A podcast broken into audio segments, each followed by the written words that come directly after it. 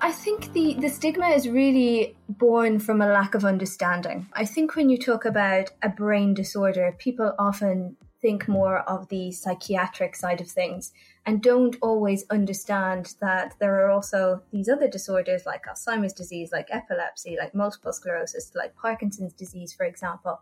And often many of these diseases are invisible. I saw that when I started to work with the Migraine Association in Ireland, for example, because, you know, when people have a migraine attack, they will go into a darkened room and they will wait for it to pass. And that might last, you know, two or three days in some cases. So when they come back to work or when they go to visit their doctor, or when they go shopping or meet their friends, they are in the same situation as everybody else. People don't see them for the most part when they're ill. And so you will often find that, you know, work colleagues, for example, employers will think, well, she's well when she's here. Why is it that, you know, for two days every month or for two days every week, she's unable to come and participate? And so I think that's sometimes part of the problem, and we need to raise more awareness.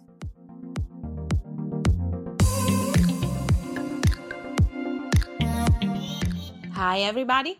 Here it is Kim and Alessia from the Brain Health Podcast. I'm Alessia Covello, Italian, as much as my accent. I work with IT systems for pharma companies and for healthcare providers. And to make you understand, for example, I help validating systems that are used in the laboratories. But I've also been working and caring for people with brain differences, such as people with autism and ADHD. And here with me, conducting the podcast, I have Kim.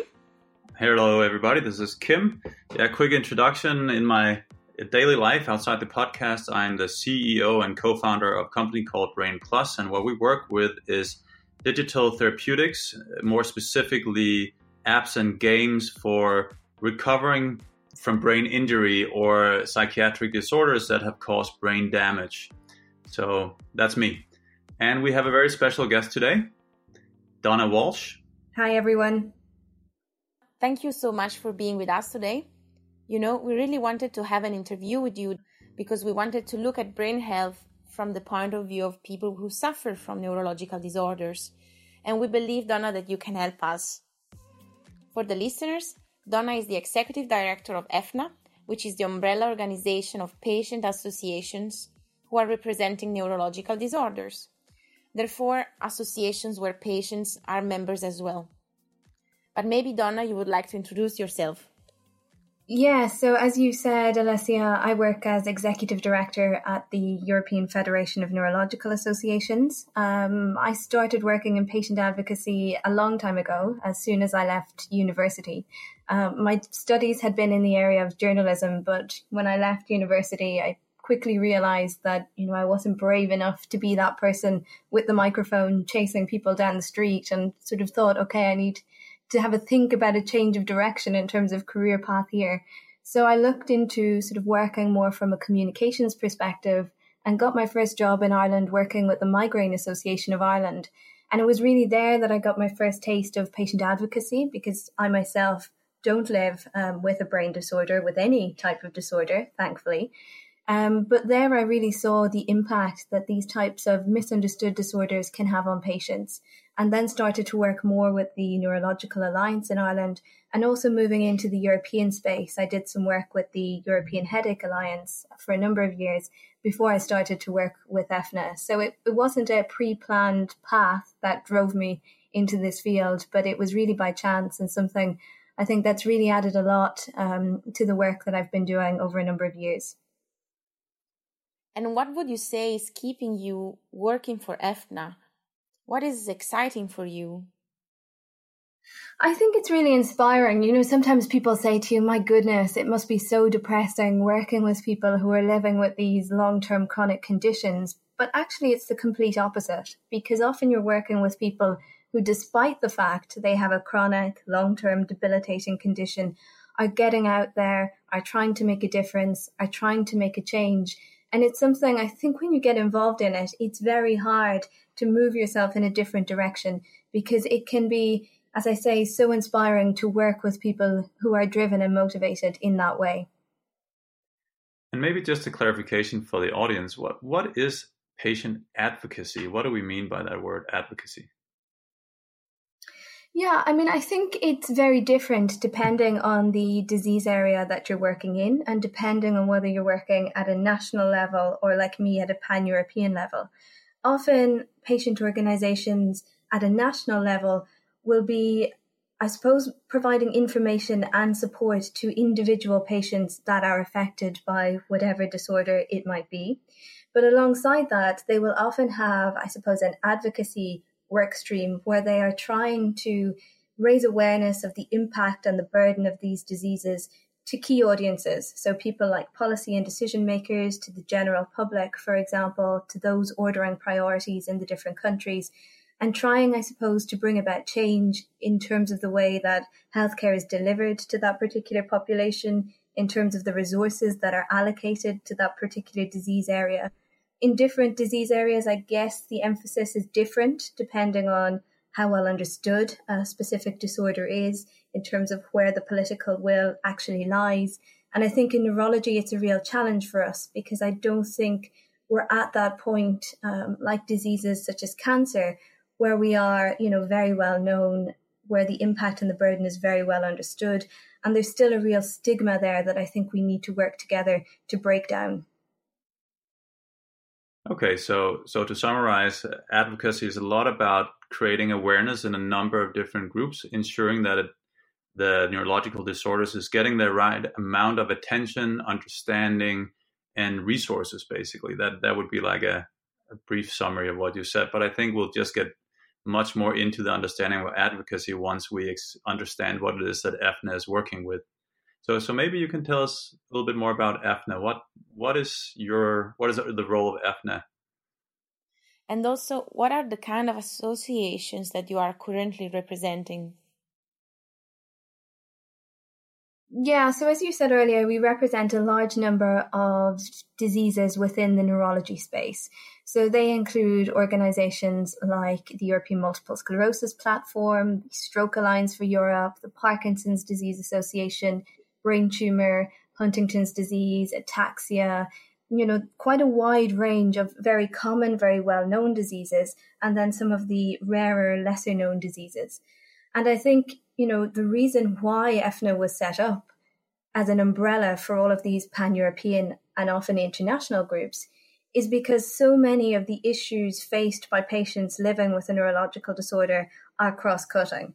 So even though you might have epilepsy or you might have Parkinson's or you might have multiple sclerosis or you might have Alzheimer's disease, often things, you know, like stigma, which I mentioned earlier, applies across the board. And so an organization like EFNA, I think, is set up to try to address those cross cutting issues, leaving the individual disease areas to actually do their own work and focus more narrowly on the specifics uh, within their disease areas. That's that's great. So maybe maybe we can dive right into some of these cross-cutting issues actually, and uh, maybe you start with stigma, as you mentioned. Can you unfold that a little bit more? What what does that mean that there's stigma around this? Yeah, I think the, the stigma is really born from a lack of understanding. Um, I think when you talk about a brain disorder, people often think more of the psychiatric side of things and don't always understand that there are also these other disorders like Alzheimer's disease, like epilepsy, like multiple sclerosis, like Parkinson's disease, for example. And often many of these diseases are invisible. So it's not like somebody who has a physical ailment where you can look at that person and you can understand immediately the impact and the burden that their physical ailment has on them as a person. If you're living, for example, with multiple sclerosis, there are long periods of time where you are completely well, and there are other periods of time where you have a relapse and are very unwell. But the types of symptoms that manifest are often fatigue, their pain, they're the inability to concentrate at work. And those sort of things you know, are very hard to actually communicate with people because they're not visible to the eye. And so I think that's sometimes part of the problem. And we need to raise more awareness, first of all, of the fact that these disorders are all connected. So, you know, it's not a fragmented group. And also the fact that many of the symptoms that are caused by these disorders are not always visible to the naked eye. And also sometimes, uh, I guess, when it comes to stigma and uh, some symptoms like uh, fatigue or um, to work, uh, difficulty to work and focus, maybe could be associated to laziness, for example, creating a very difficult um, life for people who are working because um, it becomes difficult for them to in- integrate and even more to share their condition. Absolutely. And I saw that when I started to work with the Migraine Association in Ireland, for example, because, you know, when people have a migraine attack, they will go into a darkened room and they will wait for it to pass. And that might last, you know, two or three days in some cases. So when they come back to work or when they go to visit their doctor, or when they go shopping or meet their friends, they are in the same situation as everybody else. People don't see them for the most part when they're ill. And so you will often find that, you know, work colleagues, for example, employers will think, well, she's well when she's here. Why is it that, you know, for two days every month or for two days every week, she's unable to come and participate? So I think that's really something that we need to address. It's a conversation that needs to be had. And it's a conversation that maybe needs to be a little bit more targeted to the key players, like the employers' bodies, for example, that are involved in engaging with these people on a daily basis. And maybe, Donna, maybe you want to try to tell us how common uh, and how close to us are these neurological uh, diseases and what is the burden to the society. I guess that these elements are then important for communicating to the different stakeholders that this is a, a relevant um, uh, topic to be discussed. Absolutely. I mean, the current figures would suggest that one in three people will have a brain disorder at some point during their life. Um, and actually, there is going to be a release of the updated global burden of disease in the coming months. And it looks like that number is growing. And as our population ages, unless we do something now to try and stop the trajectory, we will see more and more people living longer and being diagnosed with some of these neurological disorders like Alzheimer's disease, like Parkinson's disease, and so on. So it's really huge. Um, and also in terms of cost, I think the European Brain Council have done some really good work um, in the past on trying to work out the cost of brain disorders to society and their figures are suggesting that almost 800 billion euros per year are being spent on the treatment of brain disorders. The problem is that 40% of that figure is actually allocated to indirect costs. So it's not direct healthcare costs like hospitalization, like medicines, for example, but more the fact that people are not productive in the workplace, people are absent from work, the need for carers to look after people living with these chronic long term conditions. And often those indirect costs aren't taken into account when policymakers and decision makers are trying to allocate resources. And that's a real issue that we face in the field of brain disorders. And the other problem, I guess, is that, you know, this is not just a healthcare problem, this is a socioeconomic problem. And in most ministries for health in the various member states across Europe and at the European level, the different departments work in silos. And, you know, money spent in one area is often you know recouped in another area. And we need to break that down. We need to look more holistically at these issues and realize that this is not just a healthcare issue. This is much broader than that. Thank you very much donna. It, it definitely now gives you a better understanding okay what is the patient association and how common um, the issue is. You said one every three persons has or will uh, have a a brain disorder, uh, disorder of any kind. But maybe we want to look look back uh, to EFNA and look into the vision of uh, of your association. Could you could you maybe elaborate on that? What is EFNA trying to achieve?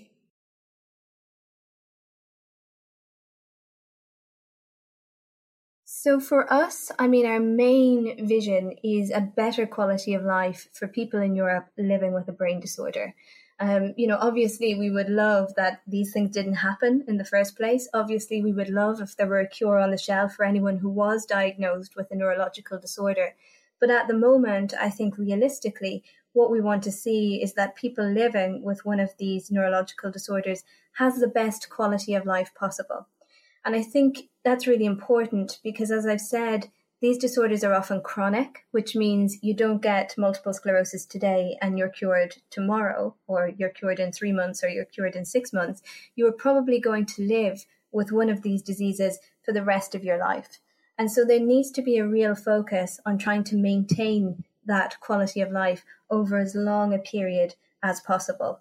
The other issue, I think, with these disorders is that they're often fluctuating in nature. I spoke about multiple sclerosis earlier. I spoke about migraine. So there are times when you are well, there, there are times when you are unwell. So it is more difficult for policymakers and decision makers to actually operate in that context because there needs to be a huge degree of flexibility out there to enable us to think about how we can treat and manage these disorders. What do you mean exactly? How how fluctuation uh, require different treatment? That's pretty interesting, to be honest, to understand.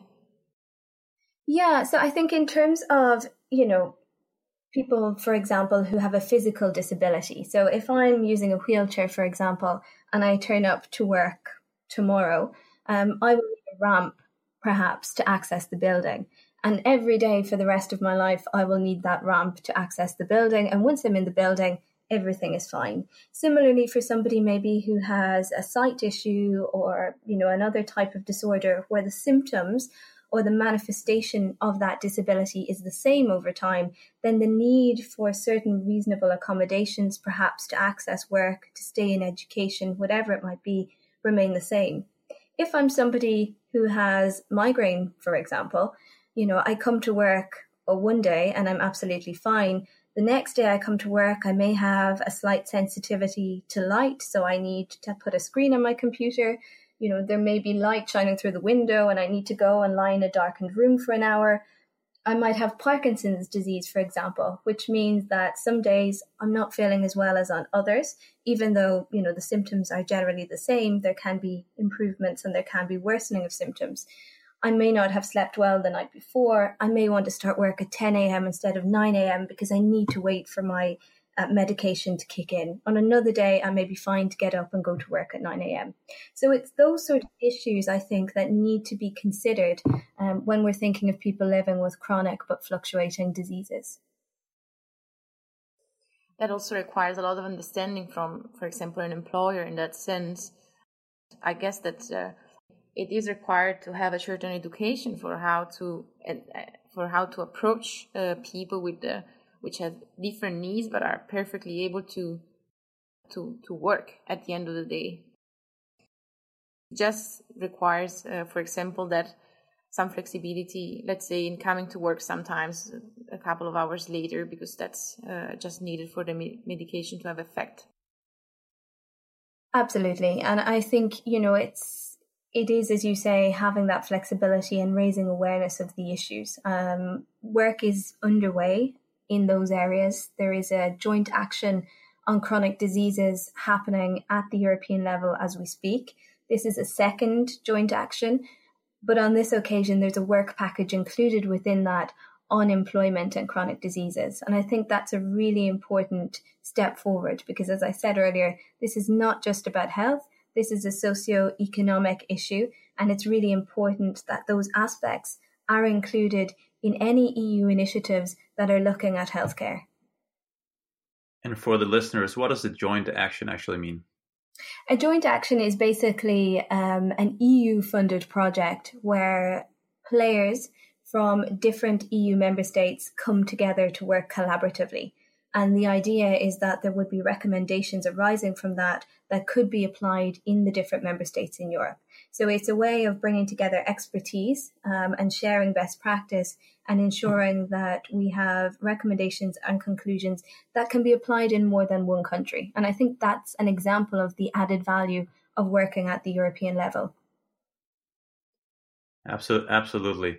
And uh, could you tell us a little bit more about your? You have a slogan empowering patient neurology groups and, and what does that empowerment really entail in practice yeah so as i explained we're a slightly different type of patient organization than some of the others because we're not disease specific and because we're not working at the member state level in a specific disease area our role is not really in reaching out to individual patients um, and empowering them to maybe self manage or in, in terms of their own condition. Our role is more about working with the patient groups that represent individual patients. And we put a lot of focus on trying to provide a platform for these groups to get their messages to key audiences. So, for example, we have an interest group at the European Parliament which looks at policy issues.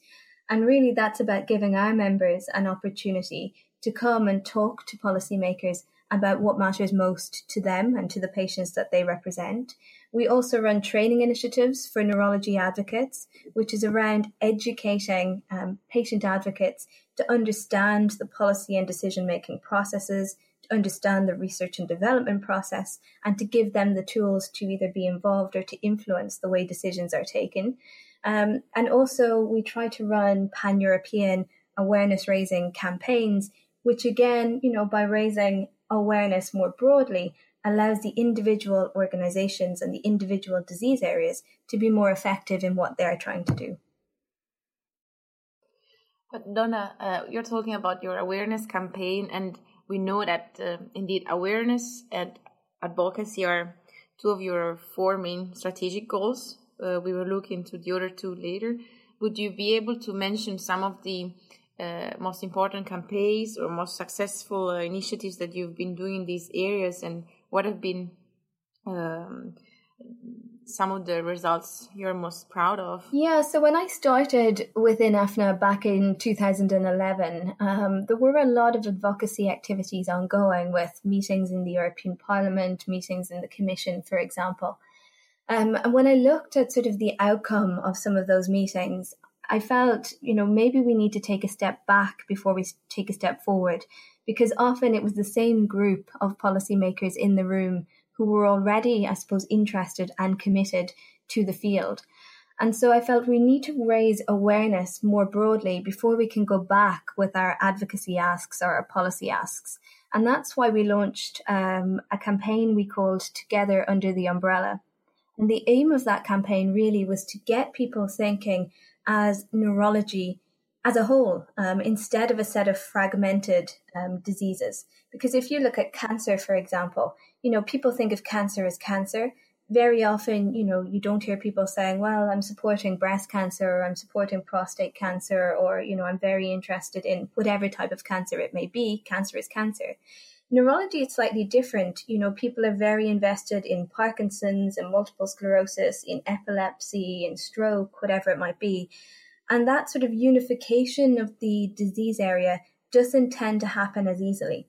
And so, what we wanted to do with the Together Under the Umbrella campaign was to get people using the hashtag on Twitter or on any other type of social media um, under the umbrella, but also mentioning their own disease area and posting a picture of them standing under the umbrella, which was an attempt to capture attention. So we had Parkinson's under the umbrella, epilepsy under the umbrella, multiple sclerosis under the umbrella, and the whole point was trying to sort of build, I suppose, the community and get the community coming together. We had policymakers under the umbrella, we had our industry colleagues under the umbrella, we had health professionals under the umbrella. And I think really it was useful to sort of build goodwill amongst the community, but also to raise awareness of what we're talking about when we talk about neurology. Because very often when you say neurology, people kind of think, oh, what does that mean? And when you start to list the diseases, they think, oh, yeah, you know, I know now. But let me understand when you say, uh, when you talk about this together under the umbrella campaign, was it a social media campaign? Uh, is that enough to um, to build um, sense of community? It was primarily a social media campaign from our end because we were trying to coordinate what was going on. But we also produced a toolkit and a set of branding materials, which we gave to our members and their members and other interested parties across Europe. But actually, in the end, it started to, to go worldwide. And our suggestions to them was that they would take the campaign and bring it offline so we had a number of our members who would have umbrellas at their events and would post the pictures afterwards. We would have um, some of the companies having internal days where they would have umbrellas and would do photo shoots with their employees to try to raise awareness. So it was something that began as a sort of online campaign, but which we encouraged people to take and to use. And, and still, you know, even though we're not proactively pushing the campaign at the moment, we saw on the last World Brain Day, which was July 22nd, which is two years after the campaign started, that there were still some groups using the umbrellas, posting on social media, having events. And really, that's what we wanted that we would create something that would almost take on a, a life of its own that's that's actually that's beautiful. And it, uh, for how long did it go? It sounds like at least uh, more than one year or something like that. Yeah so we pushed it um, for about 12 months um, and then we pull it out of the bag as and when required. So on brain awareness week for example on world brain day if we're having an event where we want to create a photo opportunity we will tend to sort of go back to it. So even though it's not something at the moment that we are proactively pushing, it is something that we will keep um, and will use as and when required. Um, thank you for sharing this. Do you believe that you've uh, more or less covered uh, all the initiatives about uh, awareness and advocacy. Should we move to the other strategic goals, or there is anything else you would want to add in these areas? Um, so I think in terms of the advocacy piece, you know, raising awareness in advance is always helpful because if you are going to people to ask for change on a policy level, if they are aware of the impact and the burden and the numbers um, that you are representing, then I think that helps. And I think doing the Together Under the Umbrella campaign was a nice precursor to, I suppose, the advocacy activities that followed via our interest group of members of the European Parliament that began in 2015. Are you actually able to, to track results through um, your different organizations that you represent? Yeah, so for us, I think tracking results is something that we're always interested in because you do want to know the impact of the projects or the activities that you engage in. At the moment, we are planning to launch a new strategic plan from 2020 to 2025. So, our strategic plan will be coming to an end at the end of 2019. And we plan to spend next year actually doing a lot of reflection on the projects and activities that we've done to date, um, assessing what's worked well, what hasn't worked so well, and then using the results of that internal reflection to actually decide what direction we take in 2020 and beyond. So far, we have been talking about activities of awareness and advocacy, but I know that part of your strategic plan is also the area of empowerment and engagement. Would you like to elaborate a bit on that as well? Yes. So, in terms of empowerment, what we're really talking about is training and capacity building activities for patient advocates and for patient organizations. And we have a pretty long track record in that domain. We started seven or eight years ago at the London School of Economics, where we ran courses over three days on health technology assessment. Uh, it's a confusing term. It's nothing to do with technology as such, but really it's the way that Policymakers and decision makers in individual countries assess whether new treatments are cost effective and whether they will be reimbursed for the patients who actually need them. The issue, I guess, is that resources and money is not finite. There are always budgets in these countries. And so every new treatment that comes to the market cannot be reimbursed and made available to patients. And it's really important for us in the neurology space to be part of those discussions because, as I mentioned earlier, 40% of the costs for neurological disorders, for brain disorders in general, are indirect. And often these indirect societal costs aren't factored into these calculations. And equally, the whole quality of life piece, which we've also spoken about earlier, can be very difficult to quantify in terms of numbers. So something may improve someone's quality of life hugely, but it may not translate in terms of uh, a cost effectiveness benefit. And so we needed to upskill patient advocates to be part of that discussion, to sit at the table and to influence the decisions that were taken. Now, over the years, other parties, like the European Patients Forum, for example, developed their own um, Patients Academy on Therapeutic Innovation, which included modules on health technology assessment. So we felt that we needed to focus more narrowly on the specific issues in the field of neurology, which I've just outlined. And that led us to launching our own training initiatives for neurology advocates back in 2015. And since then, we've run a number of workshops at the pan European level, but also we started to run workshops at the national level. And that's really important because people were coming to our workshop saying, well, this is really interesting, but I'm not sure how it applies in my country. And in every country across Europe, these calculations and these decisions are taken in a different way. So it was important for us to allow patients in the individual member states to understand how it happens in their country and how they can get involved in that process. The other benefit of our training initiatives is that, you know, we own the content. So it allows us to disseminate that more widely. So even though we may have 30 people in a room in a particular country, it allows that content to be shared. And so more and more people can use um, the work that we're doing to help improve their advocacy activities. Have you been able to estimate the reach with your training? So, at least, what is the number of people that you actually engage in the training? Yeah, so during our time of running the workshops at the London School of Economics, we had almost 300 patient advocates who came and attended the workshops. Uh, since then, when we run our training initiatives every year, we would have in or around 100 people um, involved from across Europe and from across the different neurology disease areas. So it's quite a large number of people, but also, as I said, the reach is broader because the materials are then available afterwards on our website. And the participants themselves are invited to take the materials and the learnings and to share them with their wider patient community. As I also mentioned earlier, next year is really going to be about analysing the impact of these types of activities. And we plan to go back to the countries where we have had events in the past and to run an additional event, but also to get a sense of what they've done with that knowledge in the intervening period. Has it actually made a difference? Has it helped them in their work? Where are the gaps and what do we need to do next?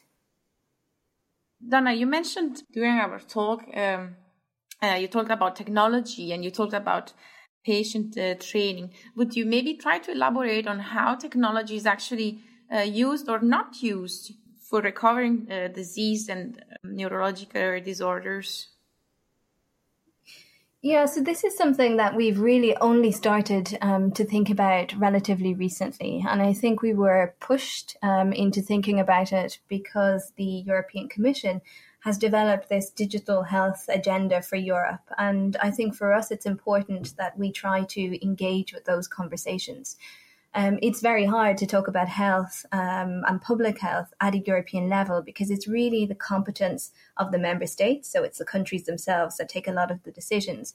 But in areas like employment, in areas like um, digital um, technologies, for example, there is more scope to have discussions at the European level. And so we need to try and bring the health aspect into all of these discussions that are happening. So, very recently, we ran a survey of young people living with neurological disorders across Europe, so from the ages of 18 to 35. And within that, there was a question on whether or not those young people use new technologies to help them to manage and treat their conditions. And I guess we thought that there would be quite a high level of young people using these technologies, but we were really surprised by the results, which showed that the level of those using these technologies was very, very low. Um, for those who had used technology in the past but no longer used it, many said it was because it was ineffective or they didn't think it was working. And when we asked those who did use technologies, what kind of technologies are you using? A lot of them just mentioned social media, web pages, and so on. So, really not using the type of medical devices or these digital applications that we, I suppose, think of when we, we think of digital health.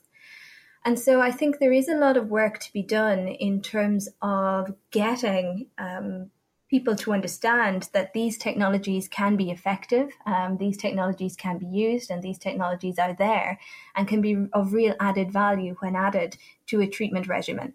And we are having a workshop with those young patients um, in in November, sorry, where we will try to tease out some of these issues in terms of what they feel about digital health, what would be of most use to them, and how can we work together to ensure that you know some of these things which can add value to them actually get into their hands and start to be used on a day-to-day basis? So you try to you try to understand whether there was resistance resistance from the patients in using the technology or actually if it was the technology was just not available yeah, I mean, we haven't really teased that out in the survey. Um, I think that's something that we will need to talk to those young people about when we've got the group together in November um, and really get a sense of is it that the technology is not available, you don't know about it, or is it that you're using it and you don't think it works, or is it that you have privacy concerns, ethical concerns around the use of big data, which is something that comes up quite a lot from patient groups? You know, there's a, a real, I suppose, fear that by using these sort of digital technologies, by applying artificial intelligence to healthcare, that suddenly, you know, health records become public knowledge and that you know people are at risk of maybe losing their job losing their health insurance being stigmatized um, in wider society and so on Thank you so much for sharing this information, especially because both Kim and I work in the technology area. So this is a very um, uh, important topic that we always want to touch. Great. So a lot of fantastic work being done by EFNA, and, and we're reaching the time where we have to round off, Donna. So one thing we like to ask is, is what type of key uh, take home message would you give to each of the groups that you're communicating to? And, and we can take them in turn because you have many, but uh, you can keep it very brief, just, you know, the one line take home message. What would it be for the policymakers first? I think the take home message for policymakers is the fact that one in three of their constituents will have a brain disorder during their lifetime.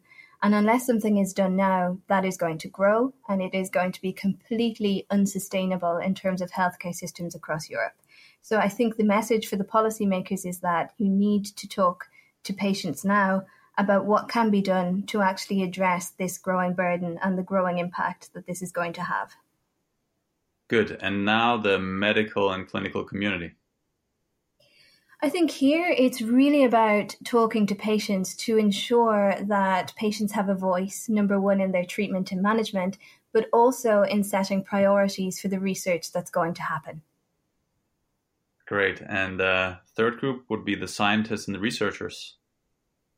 Yeah, again, I think it's a similar message that the scientists and the researchers need to be speaking more to patient advocates about what the priorities are for them. I mean, we're realistic in that we know that a cure is probably not going to be developed for many of these disorders uh, in the immediate future. But really, what we want to see and what we want to feel is that the scientific community is working in the direction of uh, patient advocates and is working to improve our quality of life by developing potentially new treatments that are going to to help. Very good. And then we have the, the, the industry as well. What about those guys?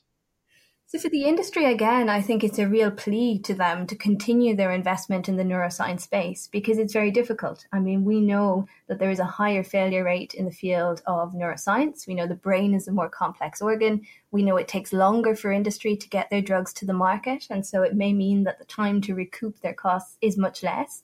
And so I think what we want uh, for industry is to continue to work in the space, but also to work with us as partners to ensure that what matters most to patients is incorporated into their clinical trial, and also that we can work together to talk to the regulators, to talk to the payers, to talk to the policymakers, to maybe develop new and more innovative ways um, to get these products to market and to get them to the patients at a price that they can afford. Great. And now finally, the patients and the families. I think for the patients and families, really what I would say is that, you know, we need to come together as a united community. We need to think beyond our own specific disease areas. Um, and we need to try and push uh, together for brain and brain health to be part of the political agenda. Because once we've got brain up there, then we can fight amongst ourselves as to, to who gets the uh, bulk of the resources. But for now, I think the main focus needs to be on convincing all of the players that brain is where it's at um, and brain is where the focus should be. Incredible, Donna. Thanks for those messages. So, Donna painted a very good picture for us about the burden of neurological disease, also pointing out that it's a very challenging disease because it is very different from in a physical disease that is easily seen. A lot of the neurological diseases are chronic as well. And, and so there's a lot of stigma and issues attached to that which is why we, we require all this awareness building and advocacy and all the great things that EFNA are doing. So, Donna, we want to thank you so much for coming on today and uh, talking to us. Please keep up the good work. It's uh, great work that you're doing at uh, EFNA. Thanks for having us. It's been a, a pleasure to talk to you, and uh, we look forward to hearing the series when it's launched. Thank you so much, Donna. Bye. Bye bye. Thank you.